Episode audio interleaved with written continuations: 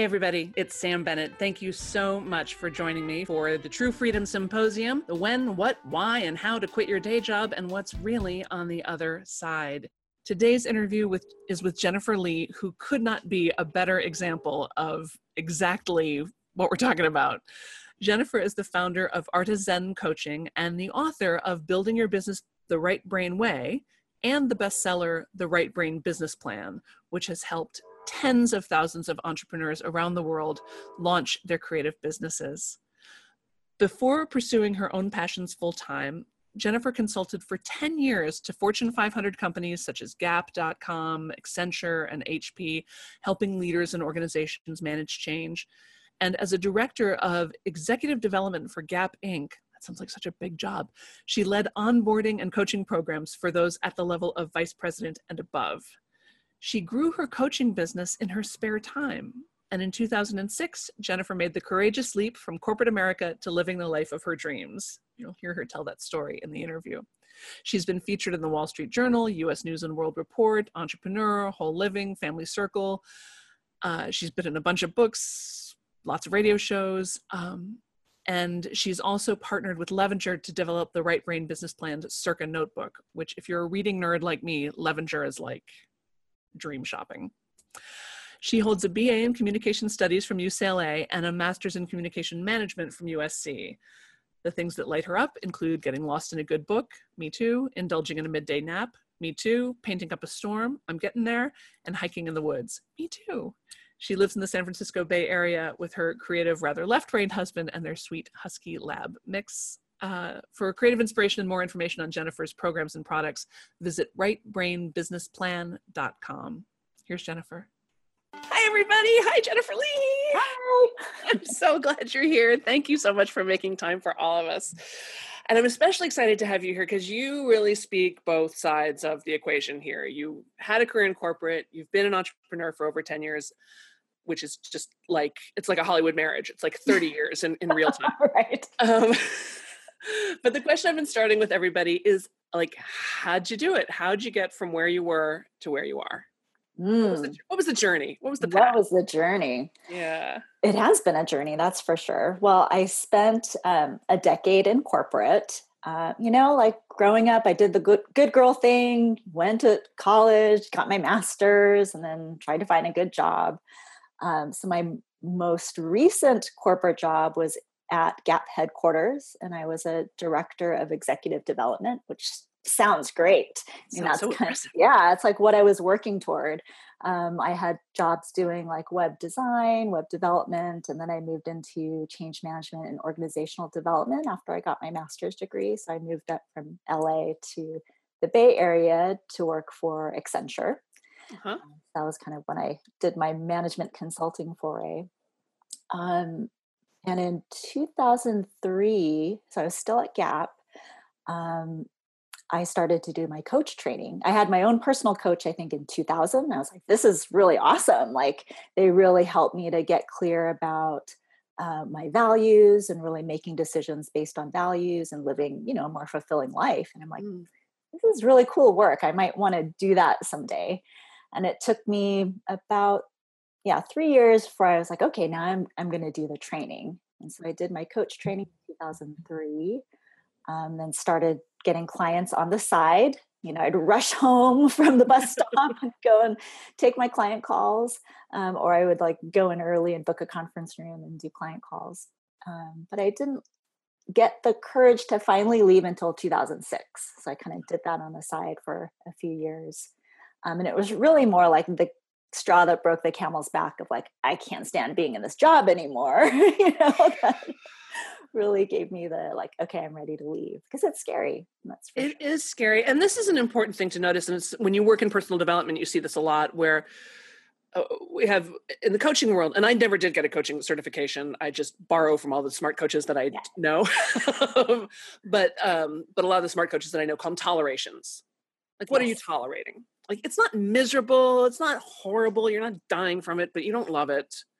And sort of every day it's getting increasingly heavier, more difficult, less okay with you. Right. Um, And one of the ways to enact change is to dial up those tolerations, because if you wait until it really is, you know, the physical pain is too bad, the emotional pain is too bad, the psychic pain is too bad, whatever, then you do start doing slightly irrational things, like just quitting. like, yeah, well, I worked my way up to quitting, but uh, like one of the really um, kind of seminal moments was I, you know, was doing the coaching on the side. I actually was leading a leadership retreat with one of my really good friends from a leadership program that I went through, and she had developed her own uh, kind of retreat series. And so I was flying out to the Chicago area, Um, leading like these weekend retreats. And that first retreat was just so transformational for the participants. Like they just, you know, came in as like one person and left a completely different person. And that was just the first of like three retreats. And I was like, this is like work that doesn't feel like work. Like I really feel like I'm using my gifts and making an impact. And like, you know, I was like on this high, and I come back to work. I'm like, you know, in the little kitchenette making my tea and going, what am I doing here? Like the soul is just being sucked out of me. So it was like this visceral moment of like, oh, I could be doing other work that's really more fulfilling. Even though, like I said, on paper, I felt really good about where I ended up, you know, yeah. um, but actually, yeah, it's like the higher visibility I got into leadership within corporations. I'm like, oh, I actually, this isn't jiving with me. yeah.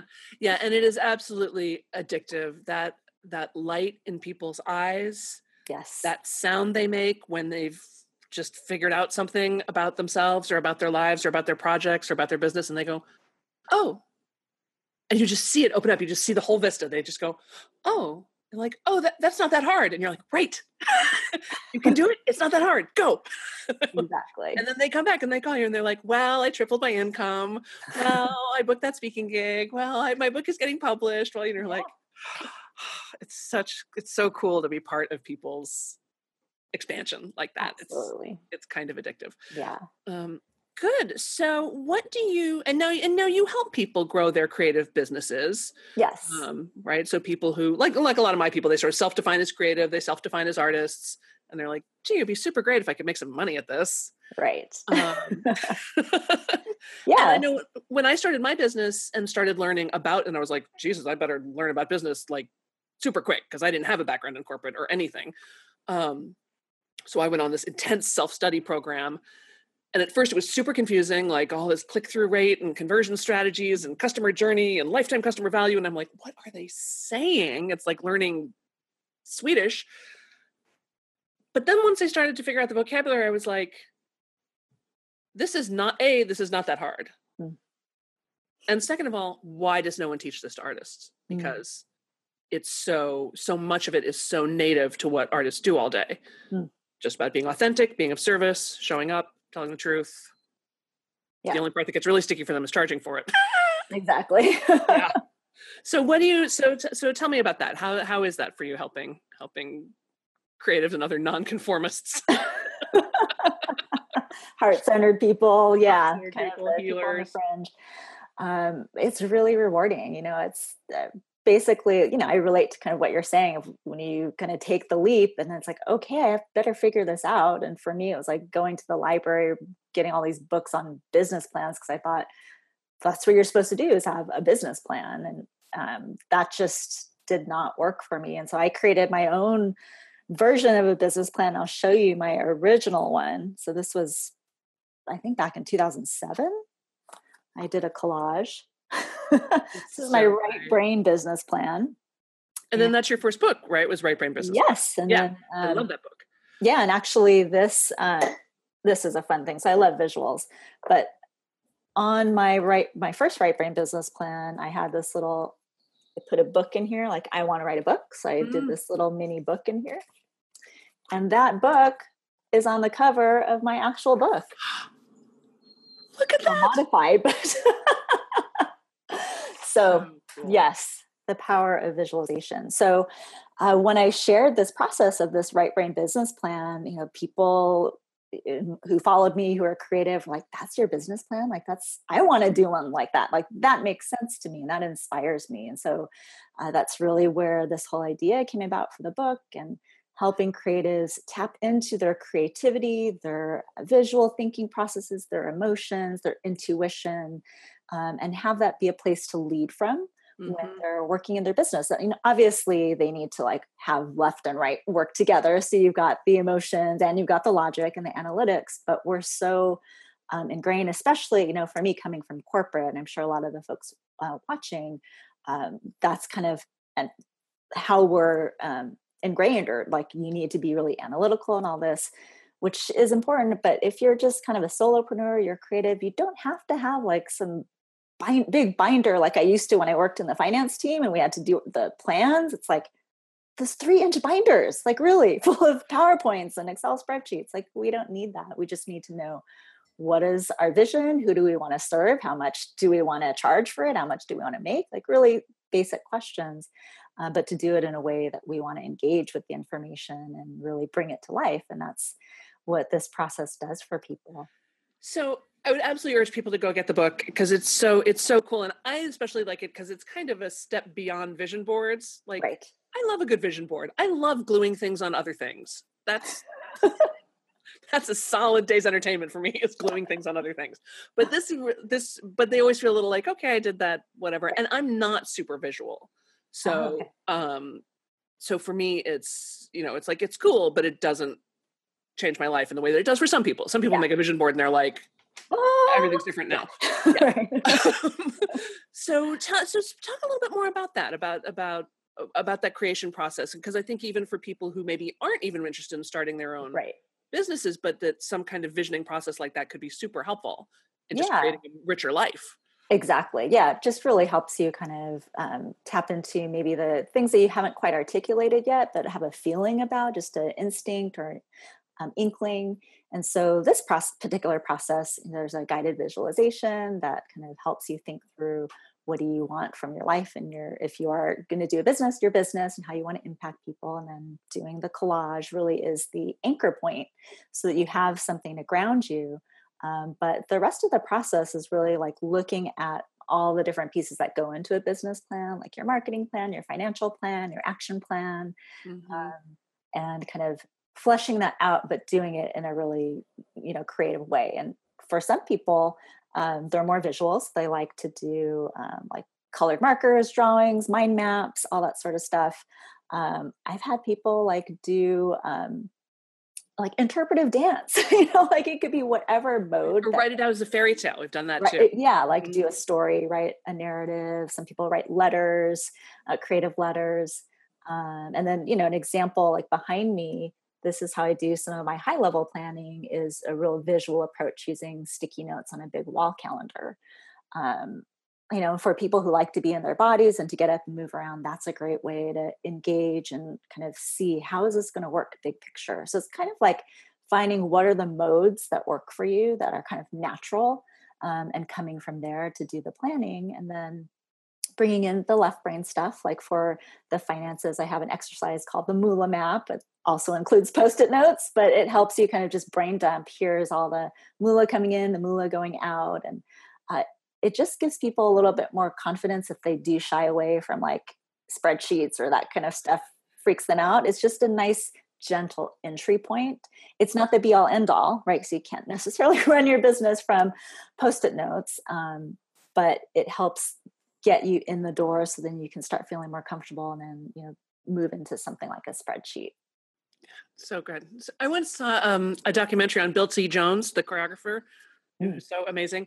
And he had, I thought this would be, we should do this in a workshop sometime, because he had people draw a map of their lives, right? Oh, yeah, so they, life map. Kind of. Right. So they take a piece of paper and they're like, okay, I started out living, you know, I was born in Washington, D C, yes. moved to Florida, and then we lived yes. for a long time. Right. So they're drawing this whole map.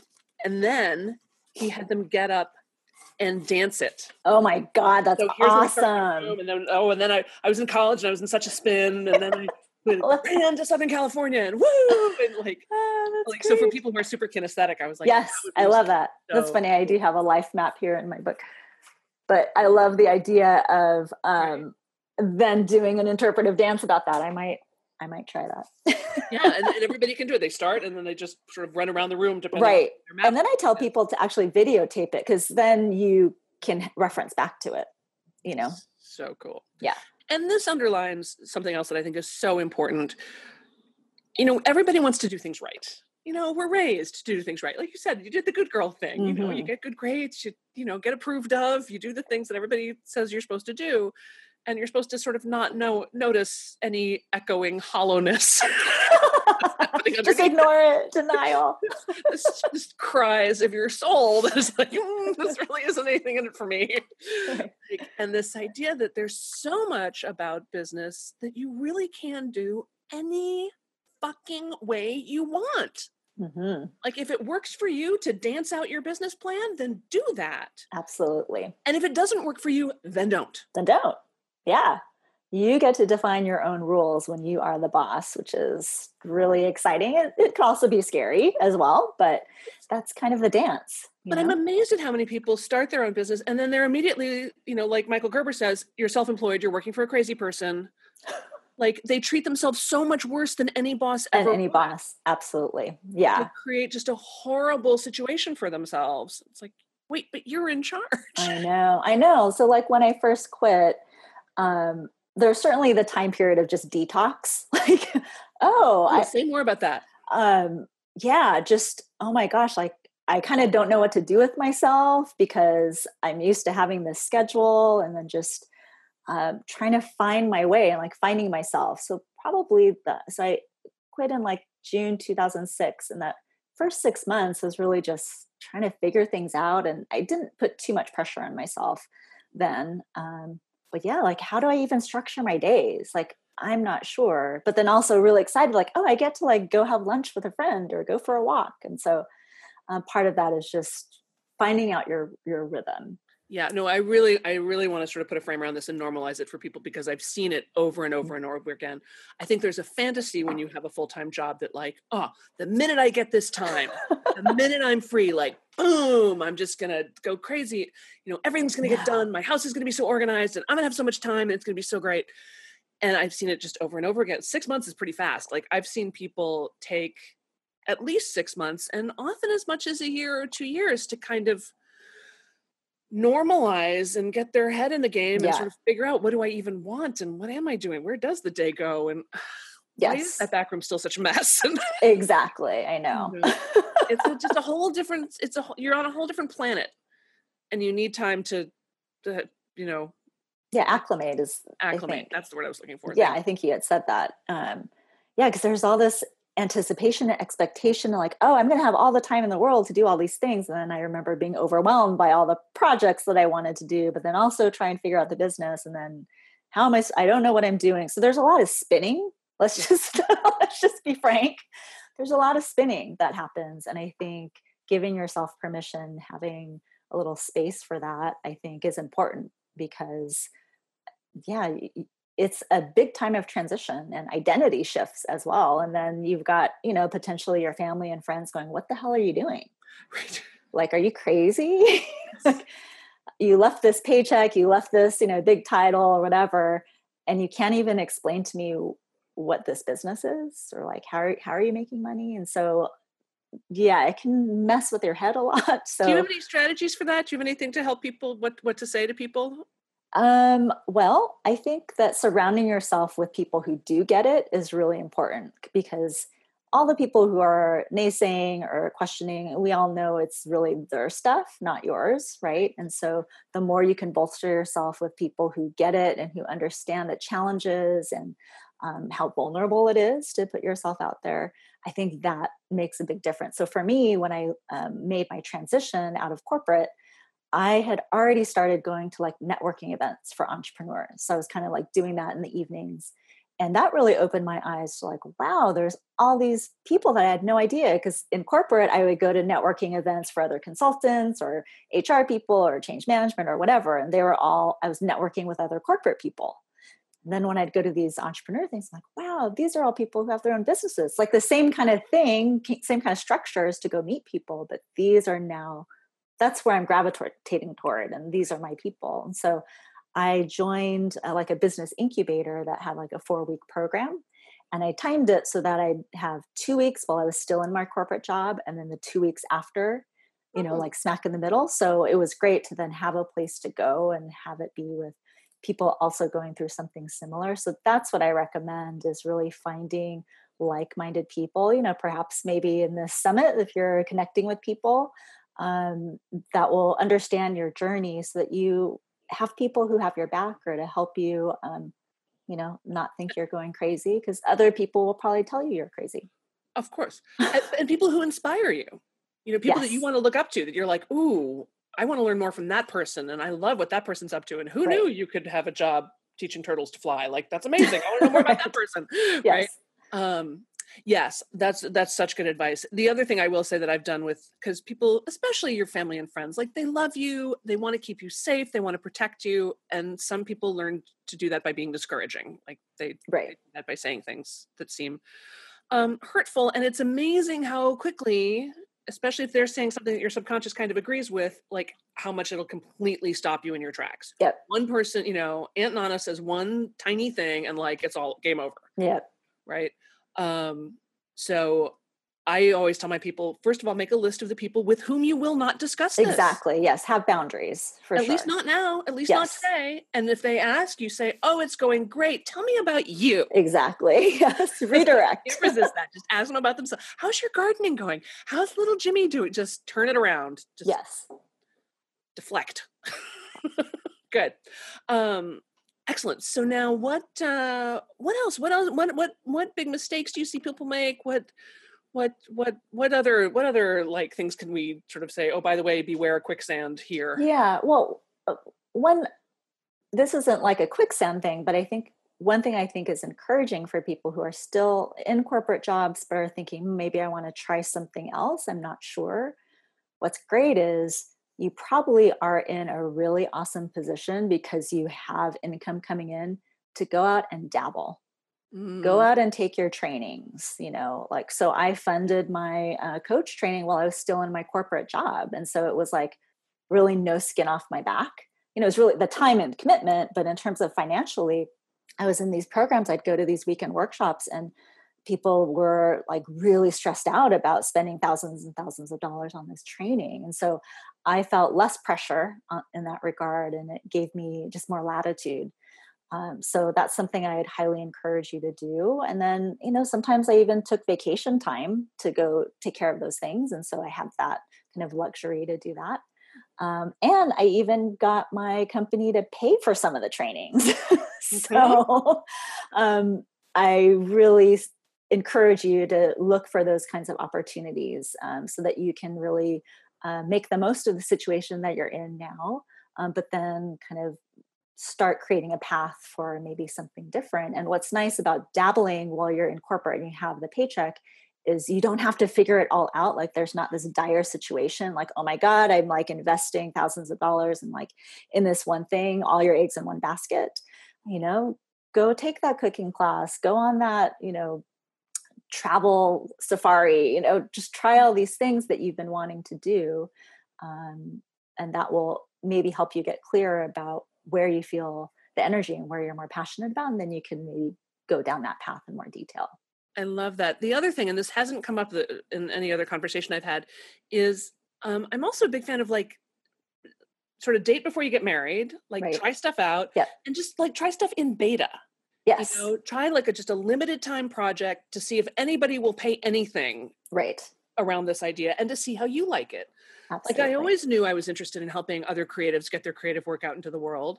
And one of the ideas I had about that was like, oh, maybe I could have one of those um, like cooperative, like those antique malls, like where everybody sort of has a little stall, you know, like a mm-hmm. big creativity place, and we could have a big workshop and people could sell their stuff. And right. that, seems, that seems cool.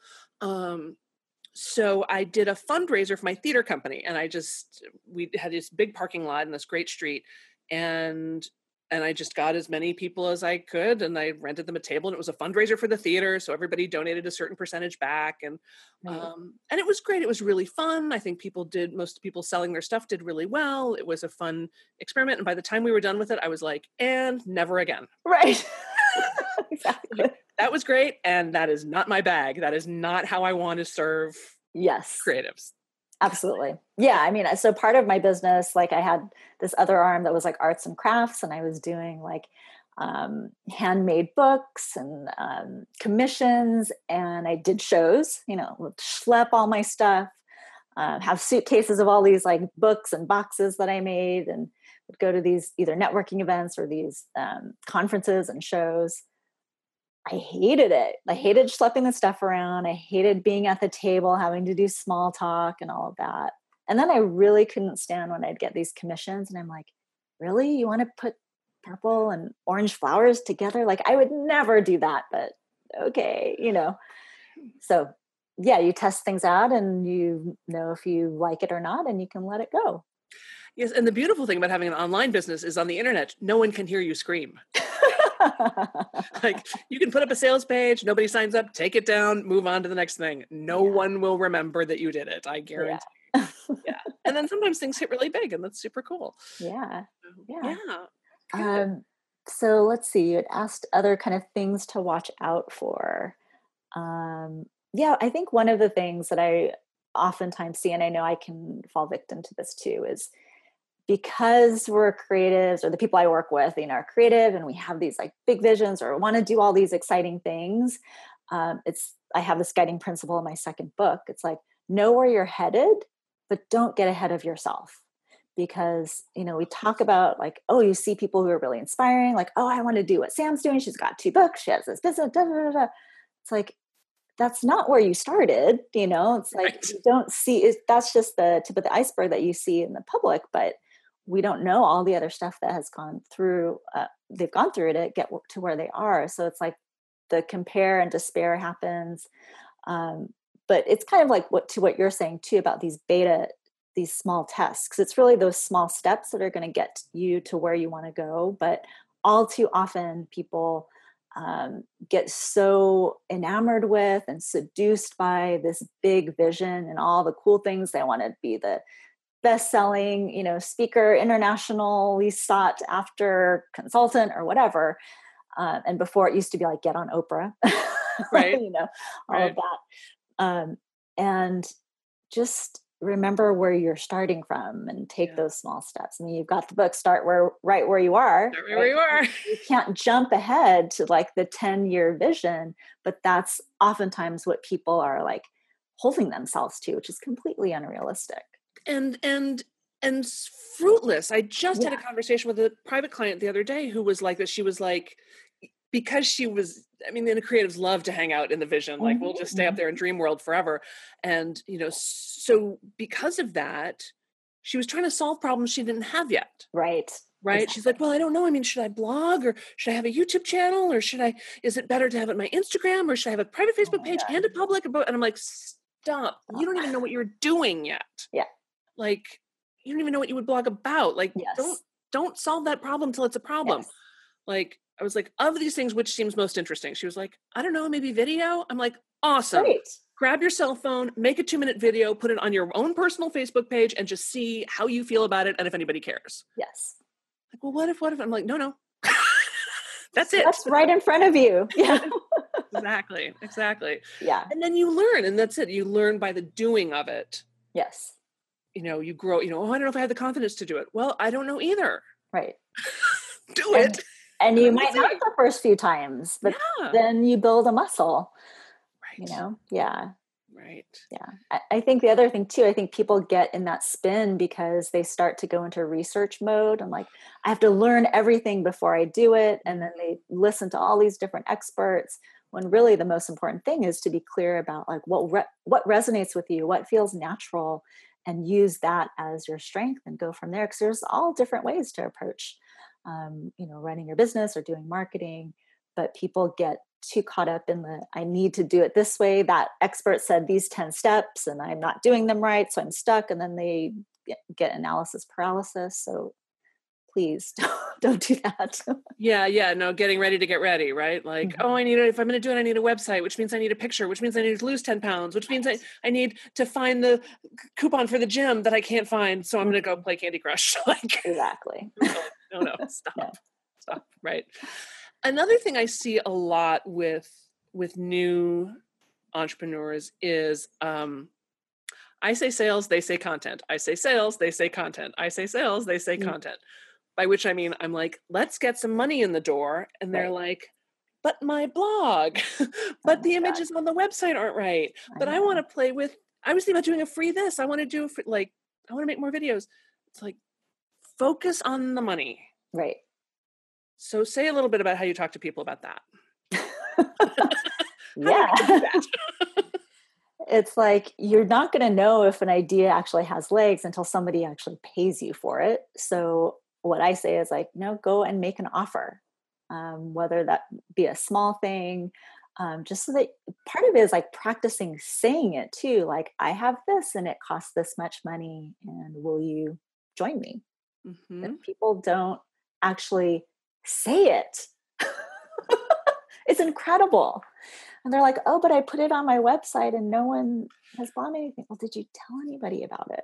You know, um, I like to use the example of like, if behind me there's like a shelf and that is a metaphor for your website. And it's like, well, I have all these boxes there. Like, no one's buying it. Well, you have to actually go walk over there, bring it to you and say, this, this is this box I have, and open it up and talk to them about it, because otherwise they're not going to know. So a lot of it is being comfortable finding your voice in making offers and making, yeah, I like to say it's an invitation. Yeah. They think um, people get tripped up on like sales because they don't want to be the yucky used car salesman. So it's like, well, how can it be an invitation? How can you be of service? And then, you know, it's, it's uh, something that you need to receive something back for as well, in the form of money, because that's what's going to keep your business going and your livelihood. So, um, So yeah, like having people practice saying their offer, um, you know, as their coach, practicing with me, and then going and practicing with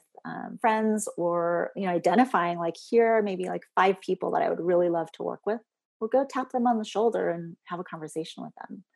Uh, 'cause then people think, I need to have my list in order to get my clients. It's actually, can you name five people who you think could actually uh, use this? Great. Go and talk to them, go and send them an email. Um, it doesn't need to be the big to-do with a list and a launch and all of that. Um, just get some money exchanging hands. Exactly. And one of the best things I learned was state your price, then stop talking. Yeah. So I used to have it on a, over, on a, as a post-it over my phone. State your price, then stop talking. And, oh, there's a leaf blower going. I'm going to close the window. Hold on. Here we go. Okay. Um, that, and some people describe that as an uncomfortable silence. Right. You know, because sure. you've talked to them, you know, what do you, what do you want? What do you think is getting in your way? You know, um, I often ask the question, if I had a magic wand, what would you like to see happen? Right. Just get yep. some information. And, I say, and then if I think I can help them, I say, if I don't think I can help them, I say, you know what? I don't really think I'm a good match for you, or I don't really have a program for you. You should talk to my friend, Jennifer Lee, or, you know, I refer them out, or just, you know, tell them to have a nice life. And it's usually clear to both of us by that point in yeah. the conversation that like, it's just not really a match, which is totally fine. Um, but if it does feel like a match, I say, you know what, I think I have something that can help you. Would you like me to tell you about it? And they say, sure. And then mm-hmm. I say, okay, it's a, this program. And he's give them a little bit of information about it and some of the results that I've seen people get from it. And then I say, do you have any other questions about the program itself? And they usually go, no, because they're waiting, because we still haven't talked about the money, and they're right. waiting. And then I say, uh, I said, well, you're ready to talk about the money? And they go, okay. And I go, are you sure? Are you sitting down? Do you have a glass of water? Because they're scared. And I'm like, dude, lighten up. It's not that big a deal. You know, and then I say, however much it is, it's three hundred sixty-five dollars, or it's fifteen thousand dollars, or it's twenty, whatever it is. And then you wait. Mm-hmm. And some people describe that as an uncomfortable silence, but I don't feel like it's uncomfortable. I feel like it's like watching bread rise. Mm. It's like watching people go, oh, wait, it's that kind of investment? Could I do that? What would that be like? Do I have that? I do have that credit card, or I do have that four oh one. Oh, I could. And you got to let them, let them have that experience. My, um, my head coach, Leonor, said she was on the phone with somebody, had that exact thing. Here's how much it is. She said she watched two and a half minutes mm. in silence. And she, she said it started, she looked at the clock because it was starting to be so long, two and a half minutes. And then finally the person said, you take an American Express, right? Yes, I do. Yeah, I mean, you're actually empowering them to have a decision-making process. Right. You're not clouding it, um, making it gray. It's it's cleaner. Yeah, yeah, yeah, yeah. And it's true. Nobody gets taught how to do that. I certainly right. didn't, you know. And not only we're not not taught how to do it, we're taught that it's kind of impolite, or, mm-hmm. you know, not what nice people do. or something, you know. Right, right. Um, good, good. What else? What else do you have? Just because you you were in corporate, you were you were you were walking those halls. What mm-hmm. what else? Um, mm.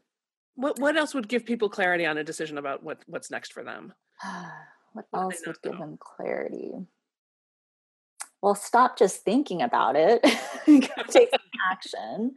That's number one. Um, like I said before, you're actually in a very good position financially to do that, I would assume. Um, the other thing is, you know, look around, and there might actually be clients right in the cube next to you, the office down the hall. Um, so several of my clients, once I left corporate, came from the people I knew um, that I worked with. In fact, one of my clients I've been working with since I left. Wow. You know? um, we met through um, a conference that I was at like right before I left my job. So you have you know, kind of a captive audience of potential clients. And all the people that you know who've gone on to other jobs and other gigs. So Absolutely. They may not even be in your company anymore, but now they're yes. V P of whatever over at such and such. Yes. Mm-hmm. So you're networking already. Mm-hmm. Um, so practice talking about what you do. Of course, it kind of the same thing holds true of you don't want to tell the aunt that you don't like all the details. So you're going to want to pick and choose who you share these dreams with. Um, but you probably will find, you know, some kindred spirits who be really like, oh, wow, like you're brave. I want to do that too, you know, and then they might be a client later on, which has certainly happened. you know, when people me. admire you and they think you're yeah. brave, they often want to learn how they you do that. that too. Yeah. They want some of that. Exactly. Exactly. Yeah. Um, so it's, you don't have to keep it so separate, because I think there was a time when I was in corporate where it's like, well, I can't let anybody know I'm doing this on the side. Like I'm going to get in trouble. Uh, you know, there probably are some things that you need to like manage in terms of that. But especially if you, I think most of my managers, because I had various roles when I was at Gap, um, I think most of them knew that I was interested in this other work. And um, I think they pretty much supported it. So I was able to, um, you know, like get the time off to go do some of the trainings or get things paid for. Um, but yeah, like you might be able to develop your own support network, small group of people that you work with um, who understand. So I think that can be helpful too, because it is hard kind of living two different lives. Right, and you don't want people to think that you're uncommitted or exactly. can't be relied upon to do the job that you're actually being paid to do. Exactly. But I think there are ways to navigate that and to do it in a healthy way. So if you can find ways to do that, um, I'd encourage that. Yeah, because otherwise it's just, it's draining to be playing two different roles. Yeah. Um, Anything you found to be particularly delightful about entrepreneurship that maybe you didn't anticipate? Hmm. I mean, lots of things. Um, having, having my own schedule. Once I figured out what my rhythms were, you know, the fact that I could, um, you know, I take Fridays off. I have what I call self-care Fridays, and I don't do any meetings.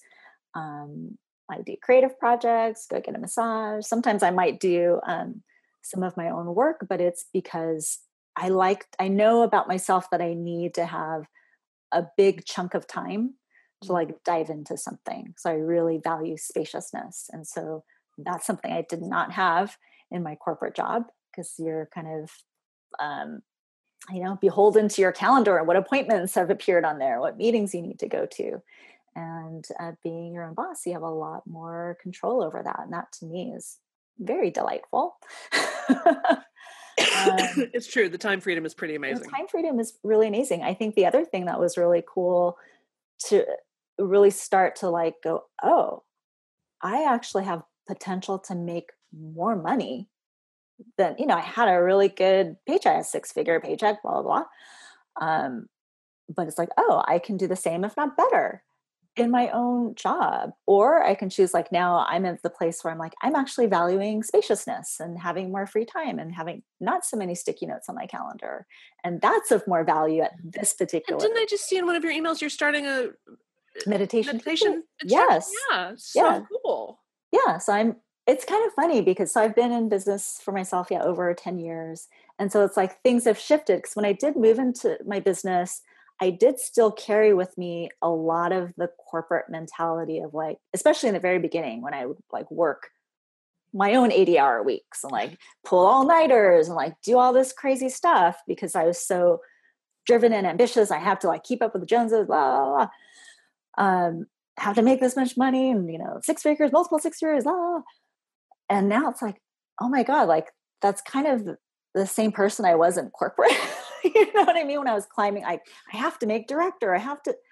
So it's like noticing that pattern was really interesting. So now it's like, as my business matures, as I mature as, you know, the C E O of my company, it's like, oh, I can actually make different decisions and um, what's valuable to me right now may be different. And so I can have, I can design it how I want it. So I've kind of in the past few years been rejigging things um, because I'm a different person now than I was when I first started. And so that's really cool to be able to be in charge of your own career, that you can't necessarily get that in the corporate job because you have to go apply for these positions and like get the promotion. And there's just a lot of hoops that are other people's hoops that you need to jump through. I mean, obviously I created my own hoops and, and then I, I set like, them on fire and I set them on fire and I raised them really high.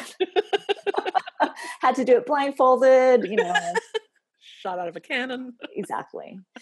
And then like, oh, I don't have to do that. So it's like, even in entrepreneurship, you're always learning and evolving and noticing where your patterns are. And I really feel like it's the biggest personal growth journey. You know, it's amazing. Amen. Yeah.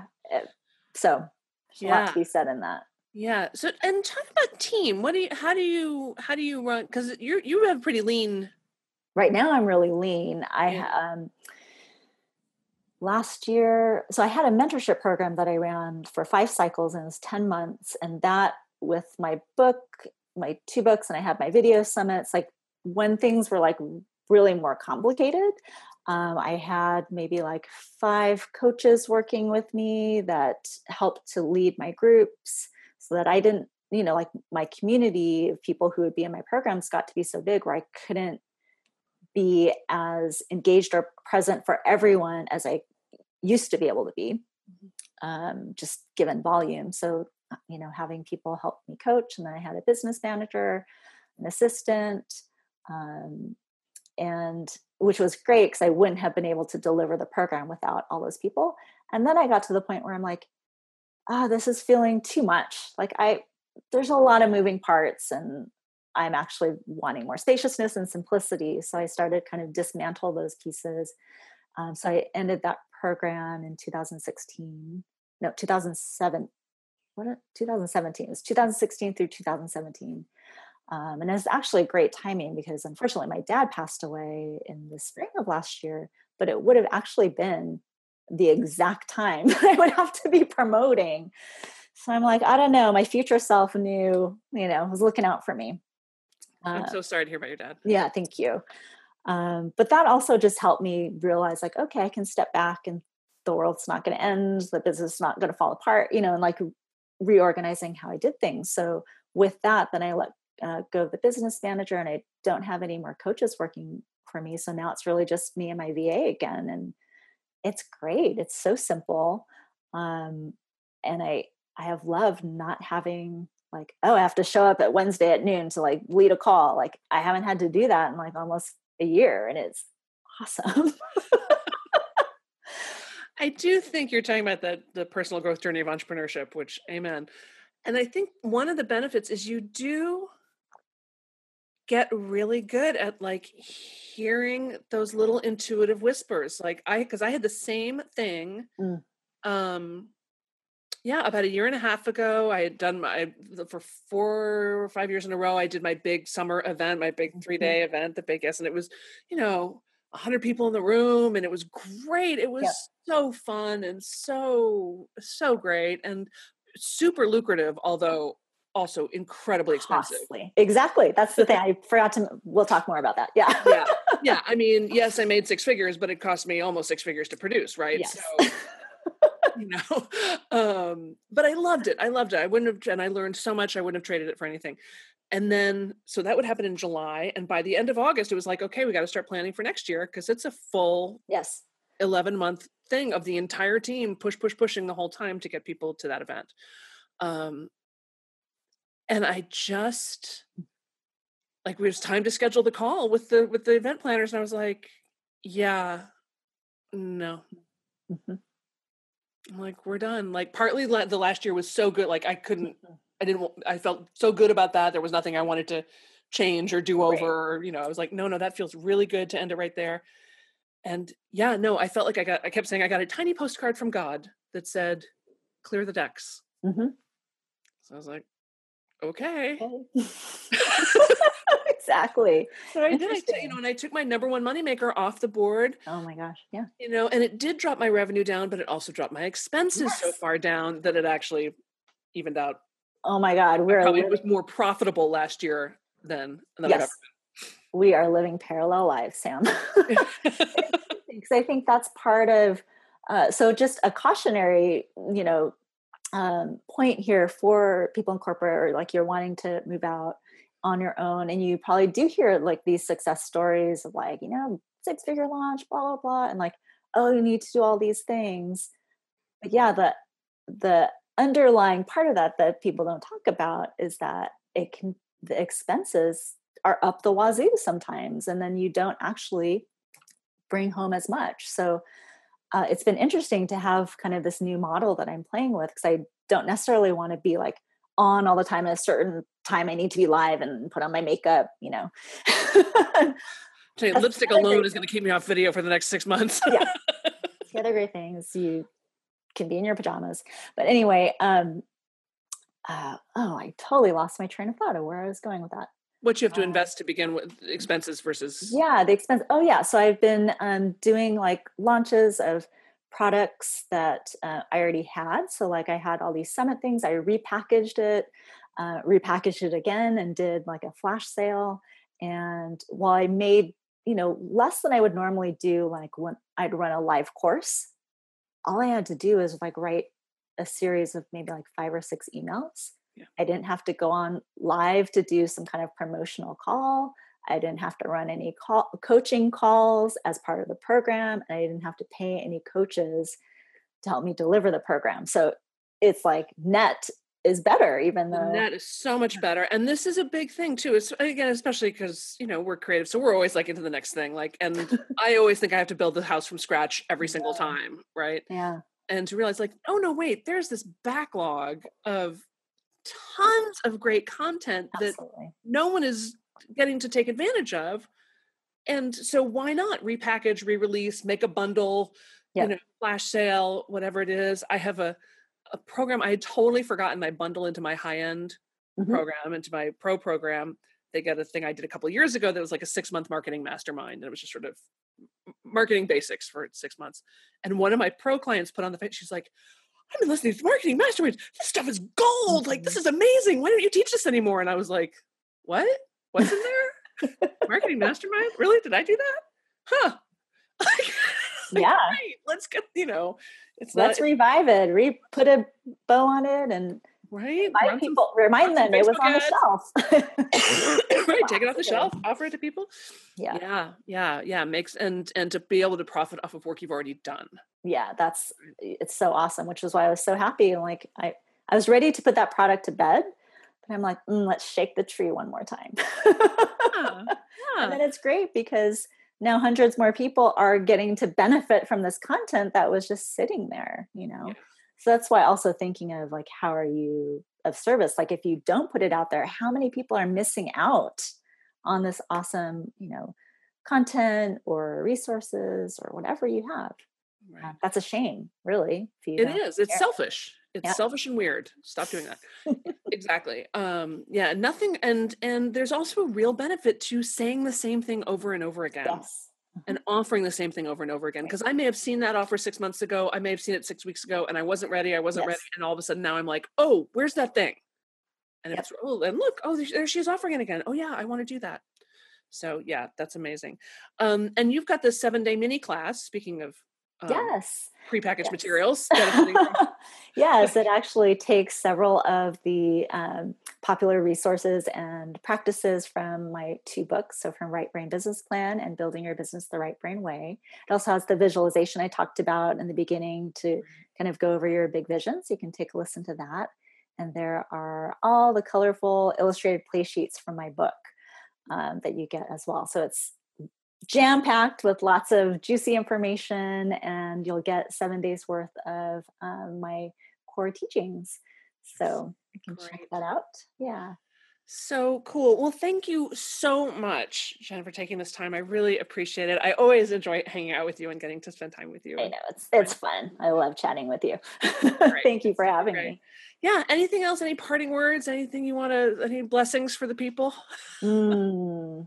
Well, the fact that you guys are watching this and you're, you know, interested in maybe trying something new or getting out there, that's, that's a first step. And that's awesome because you're being connected and hopefully inspired. And I hope the big thing is that you're going to take some action. So if there's anything from this conversation today or from any of the other conversations you've been a part of here in this summit, that you take one concrete action today, you know, because right. it's really small. Yeah. Um, but if you keep doing that consistently, all of that over time will get you to this new place you want to be. Great. That's great advice. Thank you so much. Love to you. Mwah. If you've enjoyed this, but your time is limited and you'd like access to the rest of them, please hop over to therealsambennett.com forward slash freedom. That's therealsambennett.com forward slash freedom. And there you can opt in, get access to all these recordings and a bunch of fun freebies. We'd love to see you there. In the meantime, remember, the world needs your good work. Thanks, everybody.